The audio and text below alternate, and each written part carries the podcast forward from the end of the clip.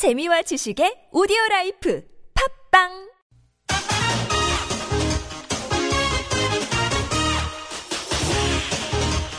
열린 아침 김만흠입니다. 3부 시작합니다. 열린 인터뷰 두 번째 시간인데요.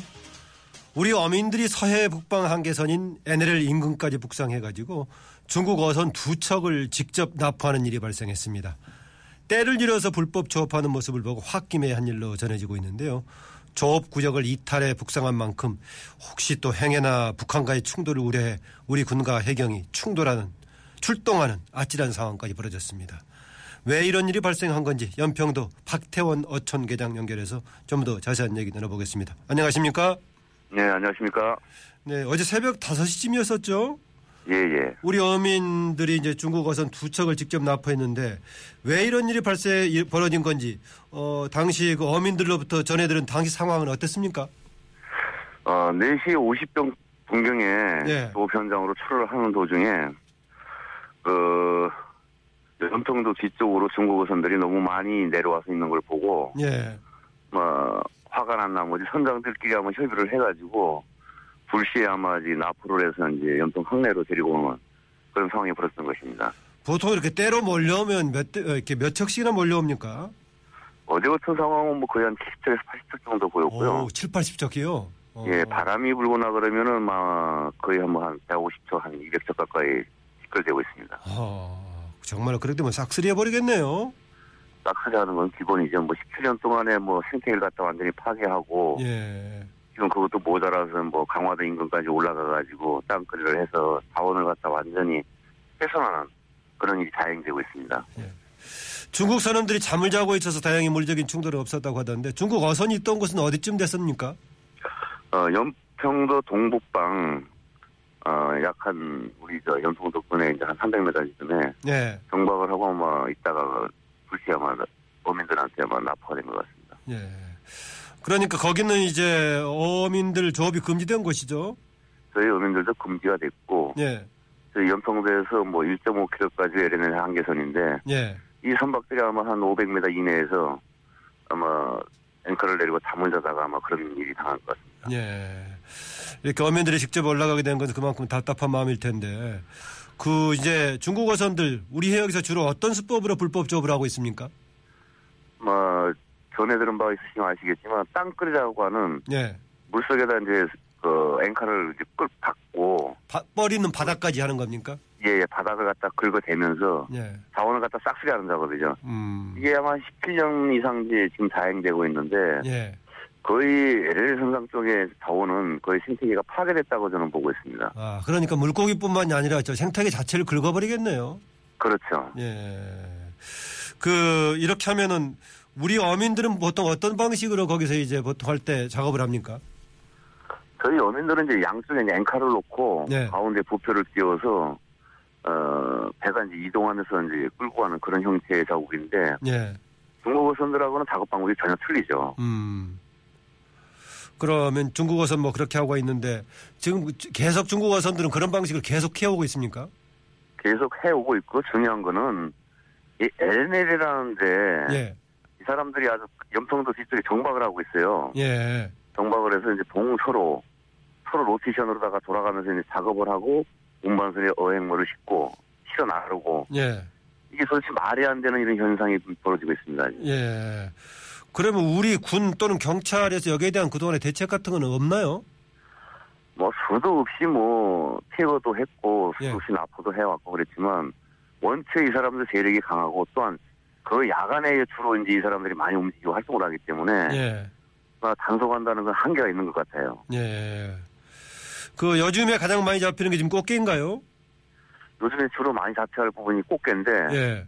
작년 대비 뭐 거의 10% 수준도 안 되는 그런 이제 경매가 이루어지고 있는데 뭐 보통 문제가 아닙니다 이게 작년 대비 10% 10% 수준도 안 된다고요?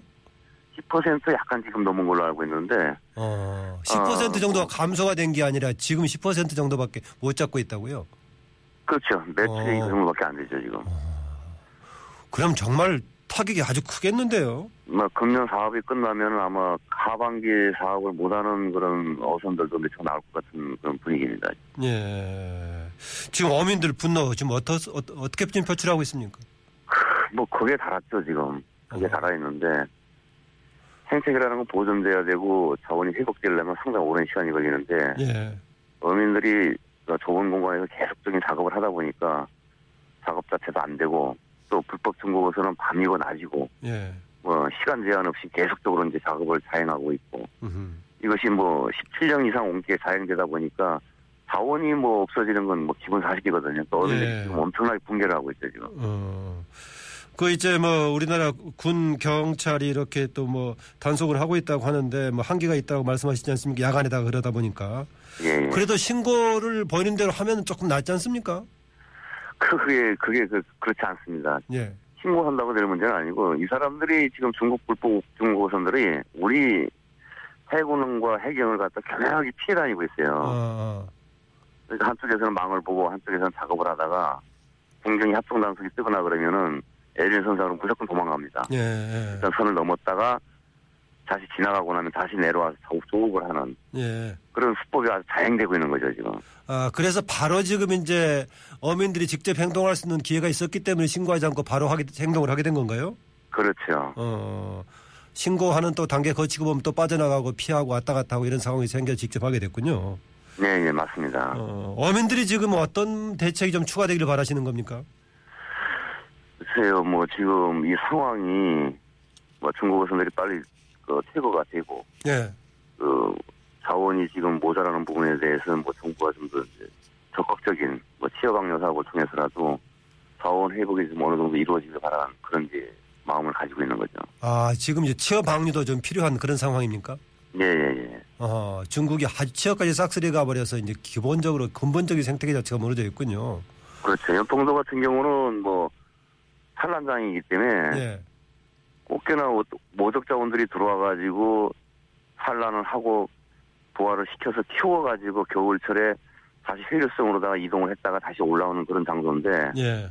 이게 지금 중국 어선들이 막 길을 가로막고 계속적으로 이렇게 불법을 자행하다 보니까 이제 한계에 다다른 거죠 이제. 예.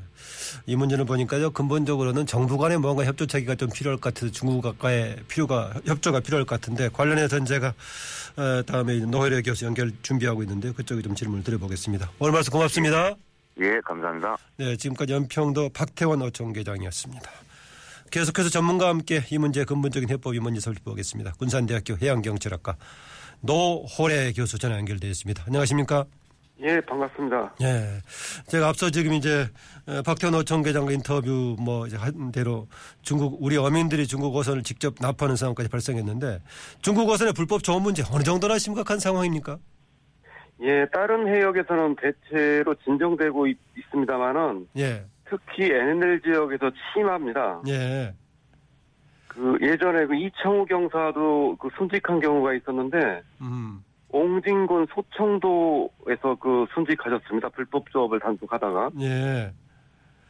그러니까 이게 NL이라는 이런 접경지대이기 때문에 더 이제 단속이 좀 어려운 그런 측면이 있겠군요. 그 빈틈이라고 생각해 볼 수가 있어요. 예. 그러니까 이제 남북 긴장 관계를 이용한 빈틈을 이용해 가지고 중국 어선들이 그 불법 조업을 자행, 자행하고 있다. 이렇게 볼 수가 있을 것 같습니다. 예. 다른 서해안 지역은 단속 효과가 어느 정도 좀 먹혀 들어가고 있습니까? 예, 대체로 이제 진정되고 남아있는 부분이 이제 심각한 부분이 이제 NLL 부분이라고 이렇게 판단하고 있습니다. 예. 이제 우리 그 해경과 또 해- 경, 군 경찰 쪽에서 이렇게 단속을 하긴 하고 있지만은 NL 지역에다가 야간에다가 또 하도 뭐 기습적으로 뭐 치고 빠지고 이런 방식이어서 단속이 쉽지 않다고 하는데 그래서 어려운 거예요 단속이 우리 해경이 예, 그렇습니다. 예. 그럼 이건 어떻게 해야 되는 겁니까? 그게 굉장히 어려운 부분인데 이제 빈틈이지만 해결하기 메꾸기가 어려운 빈틈인 것 같습니다. 예. 그러니까 이제 NLL 북쪽과 남쪽을 왔다 갔다 하면서 조업을 하고요. 예. 북쪽은 북한 수역이고 남쪽은 우리나라 대한민국 수역이고 그, 런 상황을 이용하기 때문에 굉장히 어려운 입장이 아닌가 싶습니다.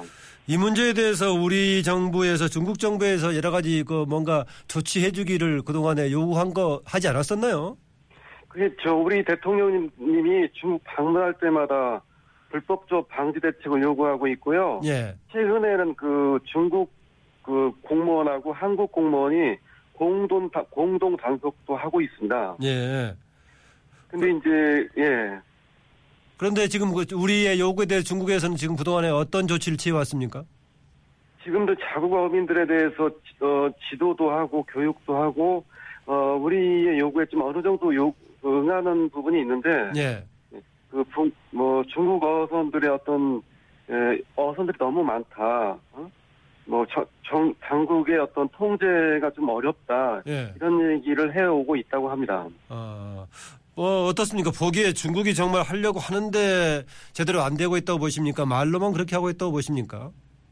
아, 근데 이제 중국의 어민들도 많고, 개, 중국이 개발되면서 이제 어민들이 상대적으로 피해를 보기도 하고, 예. 중국 연안이 어자원이 고갈되고, 그런 분들이 복합적으로 저, 있, 기 때문에, 그, 강하게 하지 못하는 그런 입장이라고 보여집니다. 어, 중국의 어민들의 수도 많아지고 여러 가지 또 지역 내 한계가 있기 때문에 부분적으로는 단속의 필요성도 있지만 속으로는 방임하는 측면도 부분적으로 있다 이렇게 보고 있군요.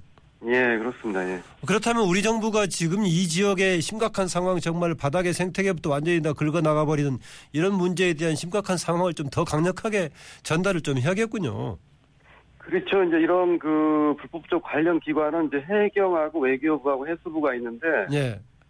예, 그 다음에 해경은 철저한 단속을 하고 외교부는 이제 에, 외교적 노력을 해야 되고 해수부는 이제 중국과의 어업협정 관련 그런 업무를 해야 됩니다. 예, 예. 그와 덧붙여가지고 NLL에서는 이제 북한과의 협의가 필요하다고 생각합니다. 예, 예. NLL 지역이기 때문에 북한과의 협의가 정말 필요한데, 다른 문제도 지금 제대로 진행이 안 되고 있어서 이 문제만 어, 잘 될지는 모르겠는데 이것은 그동안의 남북 간의 다른 관계와 상관없이 이런 것도 협의가 잘 돼야 될 것인데 현실적으로 조금 진행이 안 되고 있는 것 같습니다.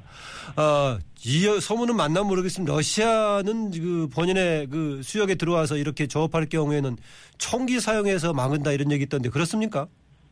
어, 필리핀에서 그런 적도 있고 러시아에서도 그런 적이 있었습니다. 예. 그렇지만 이제 우리나라 같은 경우는 이제 저 4대 강국에 휩쓸려 있고 그렇게 이제 강력한 대응이 쉽지만은 않은 그 북한과의 중국어 중국과의 관계에 있어가지고 이제 북한 변수라는 게 있기 때문에 예. 강하게 대응하기 어려운 부분이 있다고 생각합니다. 아, 역시 또 북한 변수가 또 있군요. 특- 예. 강하게 단속하는 또 특- 총기 사용 문제까지 같이 이제 결합이 된다면 복잡할 것 같기도 한데 어쨌든 간에 우리 정부 차원에서는 어떤 대책이 좀 시급하게 보완돼야 된다고 보십니까? 예, 이제 저 중국 어선들이 북한 NLL 지역에서 어업 허가를 받- 받아가지고 그렇게 어업을 하는 것이거든요. 아, 그래요? 예, 그렇, 그렇다고 봤을 때 이제, 이제 NLL 지역에서 중국 어선과 북한과의 어- 허가 관계가 어떻게 되어 있는지, 예? 음. NLL 어디까지 조업할 수 있는지 확인을 해야 될 것 같고요. 음. 우리나라의 NLL 지역과 겹칠 수도 있습니다. 아. 그러니까 지금 이제 북쪽에서 허가를 받고 조업을 할 수도 있다 이렇게 보고 있군요. 아, 조업을 바- 허가를 받고 하고 있는 겁니다. 지금. 확실히 받고 하고 있습니까? 예, 예, 돈을 어, 내고. 어허. 이 문제에 관해서 남북 간에 그동안 협의가 진행된 적 없습니까? 제가 알기로는 없는 것으로 알고 있습니다. 어. 그럼 북, 노무현 대통령 때 그 NLL 발언 그런 부분들이 있었고, 예. 아주 이제 앞으로 진행돼야 될 평화적으로 이용하는 부분, 예. 이런 것들이 협의가 필요하지 않나 생각합니다. 아, 그러면 서해 평화 협력지대 관련 논의가 진전이 됐으면은 이 문제 등도 포함해서 우리가 공동 관리가 가능했겠네요. 예, 그런 부분도 필요하다고 봅니다. 그러니까 이제 수산 관계에도 협력을 해야 된다. 어. 예. 북한도 이익되고 우리나라도 이익되고 어? 음. 부분에서 이제 중국이 이득을 취할 수 있거든요 중간에서 어. 그런 부분도 있습니다. 예. 아, 그런 이게 이제 우리가 이런 부분에 조금 애매하게 사각지대 같은 걸 관리하기 위해서는 공동 관리가 필요한데 괜히 이게 뭐 이념 논란 문제가 돼가지고 얘네를 팔아먹었다는 어쨌다는 이런 예- 논의되면 좀 전문가로서 보기 안타깝겠습니다. 그렇습니다. 이게 NLL이 이제 저 북한 입장 있고 남한 입장이 있는데 예. 어떤 평화적인 해결책을 찾고 공동의 이익을 위해서 노력해야 되지 않나 생각을 하고 있습니다. 어. 아까 그 이제 러시아나 필리핀에서는 뭐 총기 사용됐다고 하는데 인터넷에서는 중국어서는 그쪽에서는 끽소리도 못한다 뭐 이런 얘기도 SNS에 올라오고 하던데요. 예. 어, 아까 그런데 아까 말씀하셨다시피 NLL 관련돼 있고 북한 문제가 관련돼 있기 때문에 조금 우리는 사각지대에 걸려 있다는 것인데 정말 이 문제에 대한 해법은 방금 말씀하신 전에 추진됐던 서해 평화 협력지든 뭔간에 남북 간의 이 문제를 공동으로 푸는 것이 좀 선행돼야만이 근본적으로 가능을 가- 가능할 것 같기도 하네요. 맞습니다. 예. 예. 중국 에 우리가 중국 정부에 추가적으로 요구될 부분은 뭐라고 보십니까? 그러니까 NLL에서의 어떤 이 거기도 고기 잡는 어민들에 대한 철저한 지도라든지 예. 그 어떻게 북한하고 어업 관계가 되어 있는지, 예? 그러니까 우리나라 NLL과 겹칠, 겹치고 있지 않은지 그런 것들을 봐야 되지 않, 않을까. 예.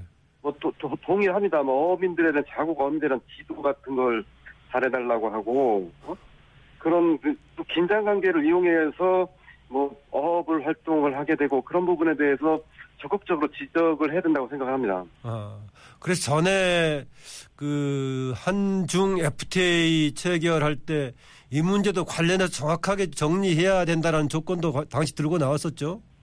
아, 예, 그런 줄로 알고 있습니다. 예. 어, 그런데 이 별개 문제를 왜 거기서 얘기하느냐고 논란도 되게 됐었는데 지금 이렇게 부탁한다고 하더라도 중국, 중국에서는 열심히 하는데 안 된다라고 얘기해버리면 좀 어려울 것 같기도 한데 뭔가 좀 근본적인 대책이 좀 필요할 것 같기도 한데 특히 이제 NLL 관련되어 있는 문제이기 때문에 남북 문제가 잘 풀릴 것 같기도 하고 좀 그렇긴 합니다만은 예, 그렇습니다. 예. 이번에 납포된 중국 어민들 우리 쪽에서 어떤 처벌, 어, 처벌을 받게 되는 겁니까?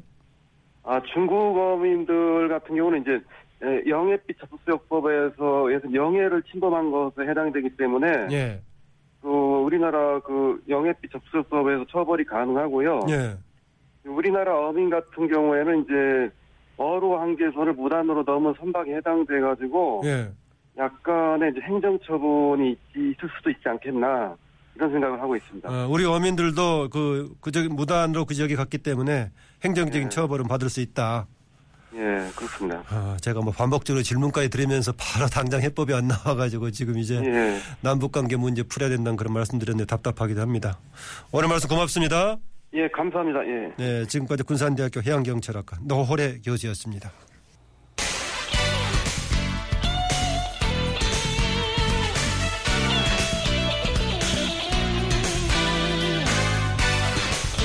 세계 뉴스 브리핑 하산정책연구원 김지윤 연구위원과 함께합니다. 어서 오십시오. 안녕하세요.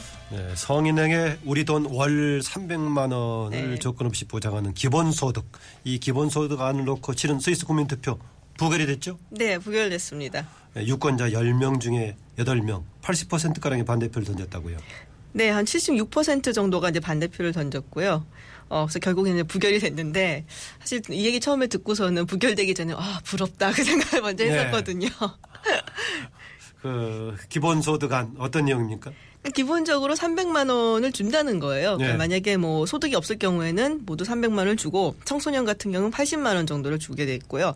어, 월 소득이 300을 넘으면은 안 주지만은 만약 280만 원이다. 그러면은 20만 원을 채워서 300을 만들어 준다는 거죠. 네. 그럼 뭐 최저 생계비 보장 뭐 이런 게 있잖아요. 근데 그렇죠. 그건 사실은 빈곤층 기준으로 해서 정말 빈곤층으로 살 수 있는 정도만 보장을 해주는 건데 이거는 이제 물가가 비싼 스위스에서도 어느 정도 인간답게 살 수 있는 그런 이제 금액을 보장을 해준다는 거죠. 네, 그 경계선에서 어떻게 조정할 것인가 쉽지 않은 문제이긴 그렇죠. 합니다. 우리나라의 기초연금 논란도 그랬었고 네. 있었는데 부결된 이유가 뭘까요? 아무래도 너무 유토피아적이고 비현실적이다라는 음. 얘기죠. 뭐 스위스도 뭐 사실 굉장히 뭐 재정적으로 아주 좋은 상태는 아니고 지금 스위스 인구 한 800만 명 정도 되거든요. 네. 그러면 이 인구에다가 뭐 기본 300 혹은 80 뭐 이렇게 보장을 해준다고 생각하면은 그거는 뭐 어디서 그 세수를 보통을 할 것인가 이런 문제도 있고 뭐 뜻은 좋은데 아직 뭐 현실적으로 이루기엔 좀 힘들다라고 생각을 했습니다. 아까 반대가 76% 가량이라고 했었는데 네. 그래도 어쨌든 간에 국민 투표까지 붙일 정도였으면 상당 한 그런 기류라든가 흐름이 있기 때문에 투표까지 가지 않았겠어요? 그렇죠. 아무래도 2008년 금융위기 이후에 이제 세계적으로 전부 이제 뭐 소득 불평등 문제가 굉장히 심화가 됐었고 뭐 유럽도 마찬가지고요. 그래서 이러한 소득 불평등을 끊기 위한 노력의 일환이었다라고 볼 수가 있습니다. 네. 그래서 뭐 어떤 굉장히 이제 좋은 실험으로 끝났지만은 어떻게 보면 또 이게 직접 민주주의에 가까운 스위스였기 때문에 또 가능한 일이 아니었나. 그래서 뭐 여러 이제 세계 유럽 국가들이 좀 어, 지켜보고 있었는데 볼- 뭐 어쨌든 부결은 됐지만은 시도 자체는 굉장히 의미가 있다라고 평가를 어. 하고 있습니다. 스위스 말고도 지금 유럽 다른 국가들을 추진하고 있죠. 네, 독일하고 영국에서도 이제 굉장히 관심을 갖고 지식인들 중심으로 지금 뭐 추진을 하고 있는데 글쎄 이게 독일이나 영국 같은 경우는 의회 민주주의이기 때문에 의원들이 이제 발의를 하는 거잖아요. 예. 그렇기 때문에 뭐 스위스처럼 입법 단계까지 가기는 좀 힘들지 않겠나라고 보고는 있는데 어찌됐든 간에 이번 일로 인해서 유럽 각국에 상당히 많은 이제 지식인들이 이런 쪽으로 뭉치고 있는 것 같아요. 아무래도 실현 가능성은 작은 나라 강소국가에서 실현 가능성이 크겠죠. 그렇죠. 뭐 스위스는 제정도 그래도 다른 유럽 국가들에 비해서는 좀 괜찮은 편이고요. 예, 좀 더 큰 나라들은 여러 가지 시스템이 같이 맞물려 있기 때문에 여러 네. 가지 복합적인 과제가 생기겠고요. 어제 보니까 어제 그제 어제 그저께까지 어제만 그랬나 모르겠는데 우리나라에서 검색어에 무하마드 알리가 나왔는데 아, 네. 그렇죠. 예. 전설의 복서 무하- 무하마드 알리가 사망했죠. 네, 이, 어, 현지 시간으로 6월 3일 사망을 했는데, 글쎄 뭐 요즘 세대는 알지 모르겠지만 조금 나이 있는 세대, 뭐 저만 해도 무하마드 알리 하면 뭐 전설적인 뭐, 뭐 복서라고 알려져 있고, 예. 하여튼 아시잖아요. 나비처럼 날아서 벌처럼 쏜다. 그 유명한 그렇죠. 알리 스텝. 예. 아, 그래서 참 아쉬웠습니다. 굉장히 마음도 짠했고. 혹시 뭐 김지훈 박사가 그 러는가요? 나비처럼 날아서 벌처럼 쏘나요? 아, 저 그러고 싶어요. 저도 나비처럼 날고는 싶은데 그보다는 좀 무거워서. 네.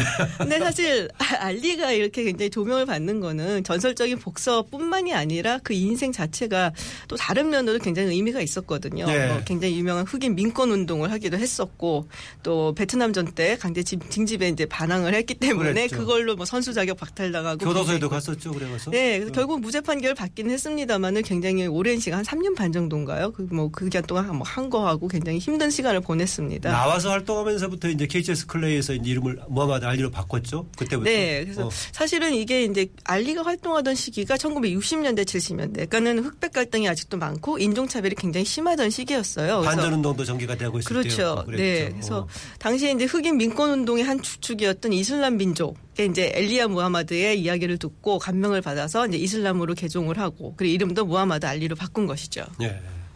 어, 아틀란타 올림픽 때인가 보니까 네. 그 몸이 컨디션이 안 좋은 상태로 네. 이렇게 성화 이렇게 했던 모습이 제가 이렇게 기억이 나기도 합니다. 예, 그때 벌써 이제 파킨슨씨 병으로 사실은 굉장히 뭐 힘들게 뭐 투병 생활을 하고 있었던 때였는데 지금 그때 이제 일화가 1960년도에 이제 로마 올림픽에서 금메달을 땄어요. 그랬죠. 예, 예. 그래서 금이 환영을 했는데 여전히 인종차별이 심한 곳에서 한 미국에서 밥을 먹는데 야 깜짝이 같이 밖에 나가라 여기가 너 여기서 왜 밥을 먹고 있냐 이런 얘기를 듣고 화가 나서 금메달을 호수에 버렸다고 하죠. 그랬죠. 그래서 그때 어. 아틀란타 올림픽 때 다시 금메달을 수여를 했었습니다. 음, 그랬군요. 제가 그 소식은 모르고 있었습니다. 예.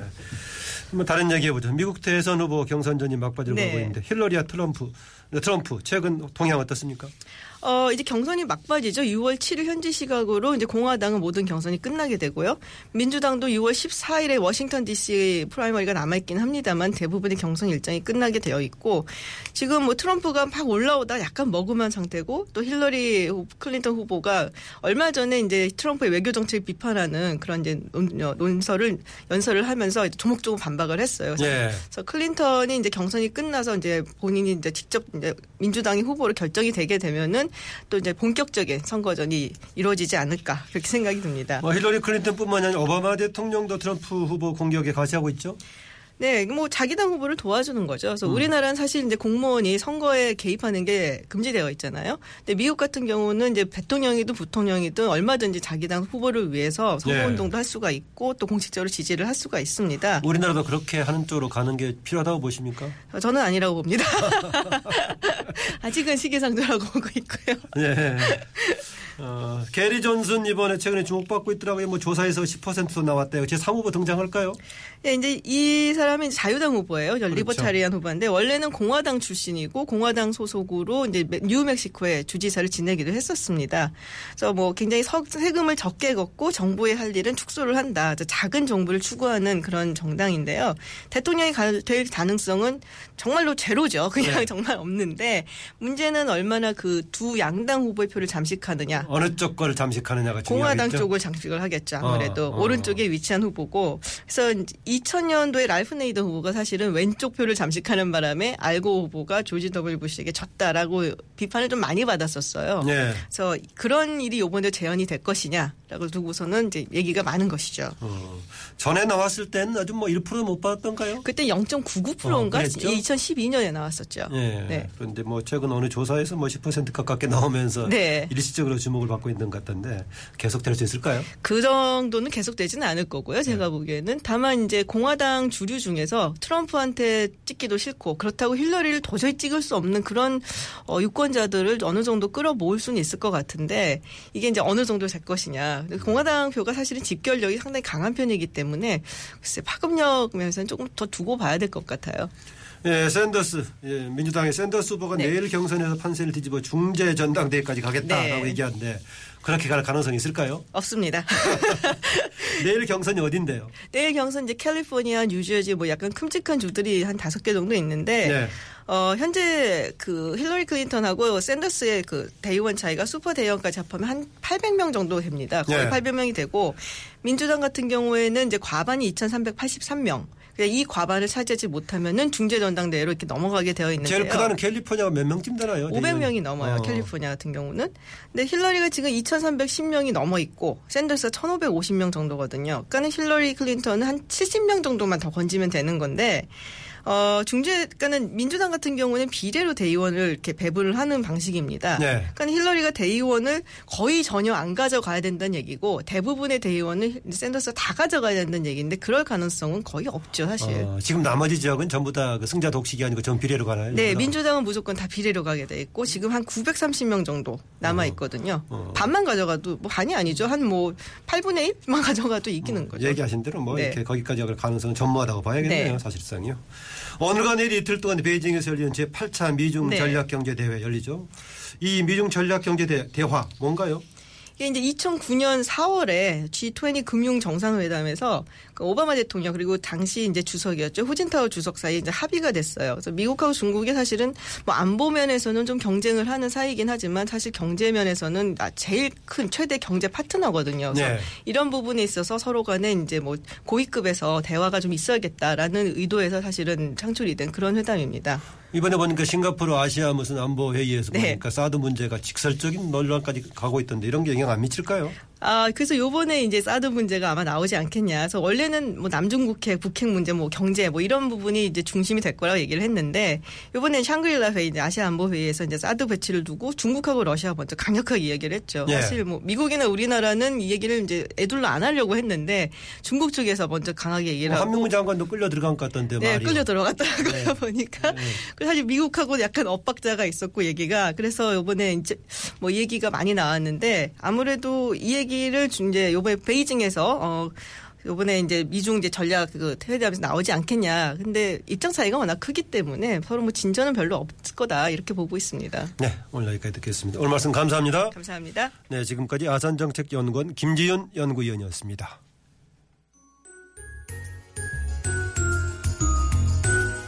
시사에서 지식을 얻다. 오늘은 현충일입니다. 나라를 위해 목숨 바친 선열과 국군 장병들을 추모하는 날이지요. 현충일이 정해진 것은 1956년이라고 합니다. 6.25 전쟁이 끝나고 어느 정도 나라가 정신을 차리고 난 다음이라고 생각하면 될 것 같은데요. 6월 6일로 결정된 유래는 몇 가지 설이 있습니다만 대체로 24절기 중에서 망종에 맞추었다고 하는 것이 유력합니다. 왜냐하면 한식에 성묘를 하고 망종에는 제사를 지내는 이유가 망종이 귀신의 넋을 달래기에 가장 좋은 날이기 때문이랍니다. 그리고 이날은 한 해의 농사를 새로 시작하는 그러니까 농경사회에 있어서는 가장 길일이고 또 길일이어야만 하는 날이지요. 역사적으로는 고려 중기 현종 때에 전사한 병사들의 뼈를 추려 각자의 집에 돌려보내 제사를 지내게 했다고 하는데요. 그날 역시 6월 6일이었다고 합니다. 암튼 오늘은 그 현충일입니다. 선조들이 힘들게 지킨 나라 앞으로도 잘 지켜야 할 텐데 오늘도 비리 뉴스는 끊이지 않습니다.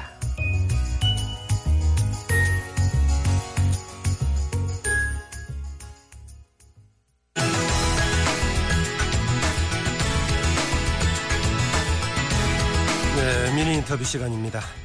전남 신안군 섬 지역에서 학부모를 포함한 남성 3명이 여교사를 성폭행하는 사건이 발생했습니다. 한국교원단체 총연합회는 이 사건을 사법당국에 강력히 처벌하라고 촉구했는데요. 교원단체 총연합회 김동석 대변인 연결해서 자세한 얘기 나눠보겠습니다. 안녕하세요. 네, 안녕하세요. 예, 먼저 이번 사건이요. 정확하게 언제 일어난 겁니까? 어, 정확하게는 22, 예, 지난달 21일 오후에 이제 시- 그 육지로 나갔다가 예. 예, 관사로 돌아가기 전에 저녁 식사를 하러 식당을 이제 학부모가 운영하는 식당을 찾았어요. 예. 이제 20대 그 초등학교 여교사에게 그 학부모나 지역 주민이 술을 권한 뒤에 취한 여교사를 관사에 데려다 주고서 그 22일 새벽에 성폭행 사건으로 좀 알려져 있는데요. 예. 정확한 사건 결과는 그 경찰 최종 수사 결과를 좀 지켜봐야 될 것 같습니다. 어, 정확한 사건 경위에 대해서는 조금 이제 경찰 수사 결과를 통해서 밝혀질 거다. 네네. 어, 지역 교총 관계자가 이제 피해 여교사와 직접 통화했다고 들었는데요. 현재 피해 교사 어떤 상태라고 들었습니까? 일단 병가 중이십니다. 네. 아주 심각한 정신적 또 충격을 받고 계셔서 때문에 고통스러운 부분에 더해서 더 걱정이 되는 것은 이제 언론을 통해서 또 SNS를 통해서 이 사건이 널리 알려지면서 이차적인 또 정신적 피해가 우려되고 있거든요. 예. 그래서 이제 저희도 교총에서는 관계 당국의 인터넷이나 SNS 상에 피해 여교사 신상 정보 삭제 등의 대처도 좀 적극 해달라 이런 요청을 해놓은 상태입니다. 예, 그동안 그 도서벽지에서 근무하는 여교사 성폭행 당한 사건 또 있었습니까? 이렇게 집단적 성폭행 사건으로 사회적 무리가 있- 있는 사건은 최근 들어 전혀 없고요. 예. 저희들 또 교총에서 매년 그 교권 실태 보고서와 또 교원들 대상으로 이 상담이나 교권 신문고를 운영을 하는데 이렇게 충격적 또 어떻게 보면 인면수심의 사건이 일어난 것은 최근 처음 있는 일이라 그 교육계 안팎 의 충격은 더큰 것 같습니다. 뭐 유사한 사건들은 좀 있었습니까 그 동안에? 일단 이런 사건 부분이 그 여교사 대상으로 해서 성추행이나 또 이런 부분이 개별 사건이나 진정 또 있었지만 이런 게 대단히 민감하고 또 사적인 영역이니까 또 여교사들 수치심이나 또 이런 것 때문에 주로 고소 고발 외부에 알려지지 않는 특성이 있거든요. 예. 그렇기 때문에 그 사건 이런 사건이 얼마나 있었는지 정확한 심사 결과 부분도 좀 나타나 있지 않고요. 예. 다만 이제 올해 8월에 교권보호법이 그 발효가 됩니다. 그렇게 되면 학교에서 이런 교권 사건이 발생이 되면 예. 반드시 그 학교장이 그이 교육 당국에 보고 신고하도록 돼 있기 때문에 사후에는 있는 부분이 발생이 되면 더 정확하게 어, 알수 있지 않을까 싶습니다. 어, 이렇게 밖으로 지금 거의 밖으로 알려지기 전에 해당 교육청이라든가 교육부에서 이 사실을 모르고 있었습니까? 어, 일단은 그 당사자가 신고하지 않고 또 학교에서 보고하지 않을 경우에는 경우에는 교육부나 이제 해당 시도교육청에서 파악하기 어려운 한계가 있는데요. 예. 그럼에도 불구하고 이번 사건이 이제 그 보도가 되면서 상당히 사회적 또 교육계 내 충격이 큼에도 후속 조치 부분이 좀 늦는 거 아니냐 이런 이제 비판도 그 교육계 내에 있는 건 사실입니다. 아직까지 지금 조치가 안 되고 있습니까? 교- 교육부나 교육청에서요? 어, 일단은 이제 교육부에서는 그 27일 어, 내일이죠. 예. 아, 내일 그 시도교육청 인사 담당 과장 회의를 그 소집해서 향후 대책 마련을 하겠다 이렇게 밝혀 밝히고 있는데요. 예. 무엇보다도 그 좀 보다 근본적인 대책이 필요하다 생각이 되고 특히 이제 해당 여교사를 어떻게 또 이 피해를 그또 보호하고 피, 피해를 구제하는 방안을 또 마련할 것이냐 이런 관심이 좀 있다고 봅니다. 어, 이번에 그 사건을 좀 이렇게 사람들이 알게 된 게 이제 여교사 남자친구가 인터넷에 글을 올리면서부터였는데 네네. 그 남자친구 하는 얘기가 피해 교사가 앞으로 이제 소송을 위해서 또 휴직을 해야 되거든. 물론 소송 아니더라도 지금 계속 근무할 수 없는 상황으로 휴직을 할 수밖에 없을 것 같은데 네네. 이럴 경우에는 당연히 뭐 교육부나 교육청 차원에서 유급 휴직 같은 거 주게 되나요? 일단은 이제 병가 유급 휴가는 두 달간 병가를 쓸 수가 있고요. 예. 또 그에 따라서 그 휴직이 더 필요할 경우에 또 휴직 부분도 그 허용을 해야 된다고 생각을 하고요. 예. 그 지금 그 남자친구라고 주장하시는 분의 그 내용 부분도 사실 여부 부분이 좀 확인이 되질 않기 때문에 아, 아. 예 그게 그 진- 실제로 그 피해 여교사의 남자친구인지 부분도 좀 확인을 해봐야 되는 상황입니다. 어, 몇 가지 추가 좀 확인할 게 있겠군요. 사건 네네. 사건 내용도 조금 더 정확하게 좀 파악할 부분이 있겠고요. 네 그렇습니다. 교청이 어제 성명을 냈죠. 네 그렇습니다. 사법당국이 가해자들 일벌 백개할 것을 요구했던데 조금 내용 소개해 주시겠습니까? 일단은 이번 인명수심의 사건 아닙니까? 네. 그뿐만 아니라 우리 모든 국민들이 또 어떻게 보면 그 최근에 강남역 그 사건부터 되게 때는 충격이 큰 사건에 더해서 이뤄진 사건이기 때문에 예. 이거는 심각한 인권 침해 또 교권 침해 사라, 사건이라고 저희들 규정을 하고 강력히 규탄하면서 이 사건은 흐지부지 될 사안이 아니다. 성폭력 범죄의 처벌 등에 관한 특례법에 따라서 엄벌에 처하고 또 교육부는 2차 피해 없도록 피해 역용 구제 대책 마련과 또 향후 재발 대책 마련은 이 3, 어, 3단계 대책을 저희들이 촉구했습니다. 예, 더불어서 학교 간사 실태 조사를 요구했었는데 네네. 더구나 이 도서벽지 관사들 더 심각할 것 같은데 지금 뭐 상황이 어떻습니까? 어, 지금 이제 저도 관사에서 살아봤습니다마는 그 관사가 좀 천차만별인 부분이 있습니다. 어제도 밤늦게도 관사 실태를 저희들 차원에서 파악을 해봤는데요. 예. 최근에 지어진 관사 같은 경우에 연립식으로 해서 시건장치, 방범창 이런 부분이 대단히 좀 잘 마련돼 있어서 보호 대책 부분이 있는 반면에 기존에 그 과거에 지어진 관사 같은 경우에 하나하나 또 널리 떨어져 있고 또 시건 방범창이 없어서 남자 교사라도 상당히 밤에 되면 으슥한 지역에 있는 지역 같은 경우는 상당히 좀 무섭다 이런 말씀들이 많이 있더라고요. 예. 그래서 이제 차후에 관사를 줄 때는 좀 집합식, 연립식 또 안전장치가 된 관사 부분이 좀 필요하지 않나 이렇게 제안을 할 예정입니다. 예. 재발 방지책이 중요할 것 같은데 지금 교총이 생각하고 있는 재발 방지책 어떤 것들을 생각하고 있습니까? 어, 저희들이 강력히 주장을 해서 교육부도 지금 하겠다고 했는데요. 그 관사에 대한 실태 조사하고 거주 교원에 대한 안전 대책 좀 필요하다라는 부분이고요. 예. 무엇보다도 이번 사태를 통해서 그 이 학교 문화 특히 교사와 학부모 간의 문화 부분이 대단히 중요하다고 생각합니다. 예. 특히 수업 시간 외에 학교의 그 술자리 부분은 대단히 좀 자제할 필요가 있고요.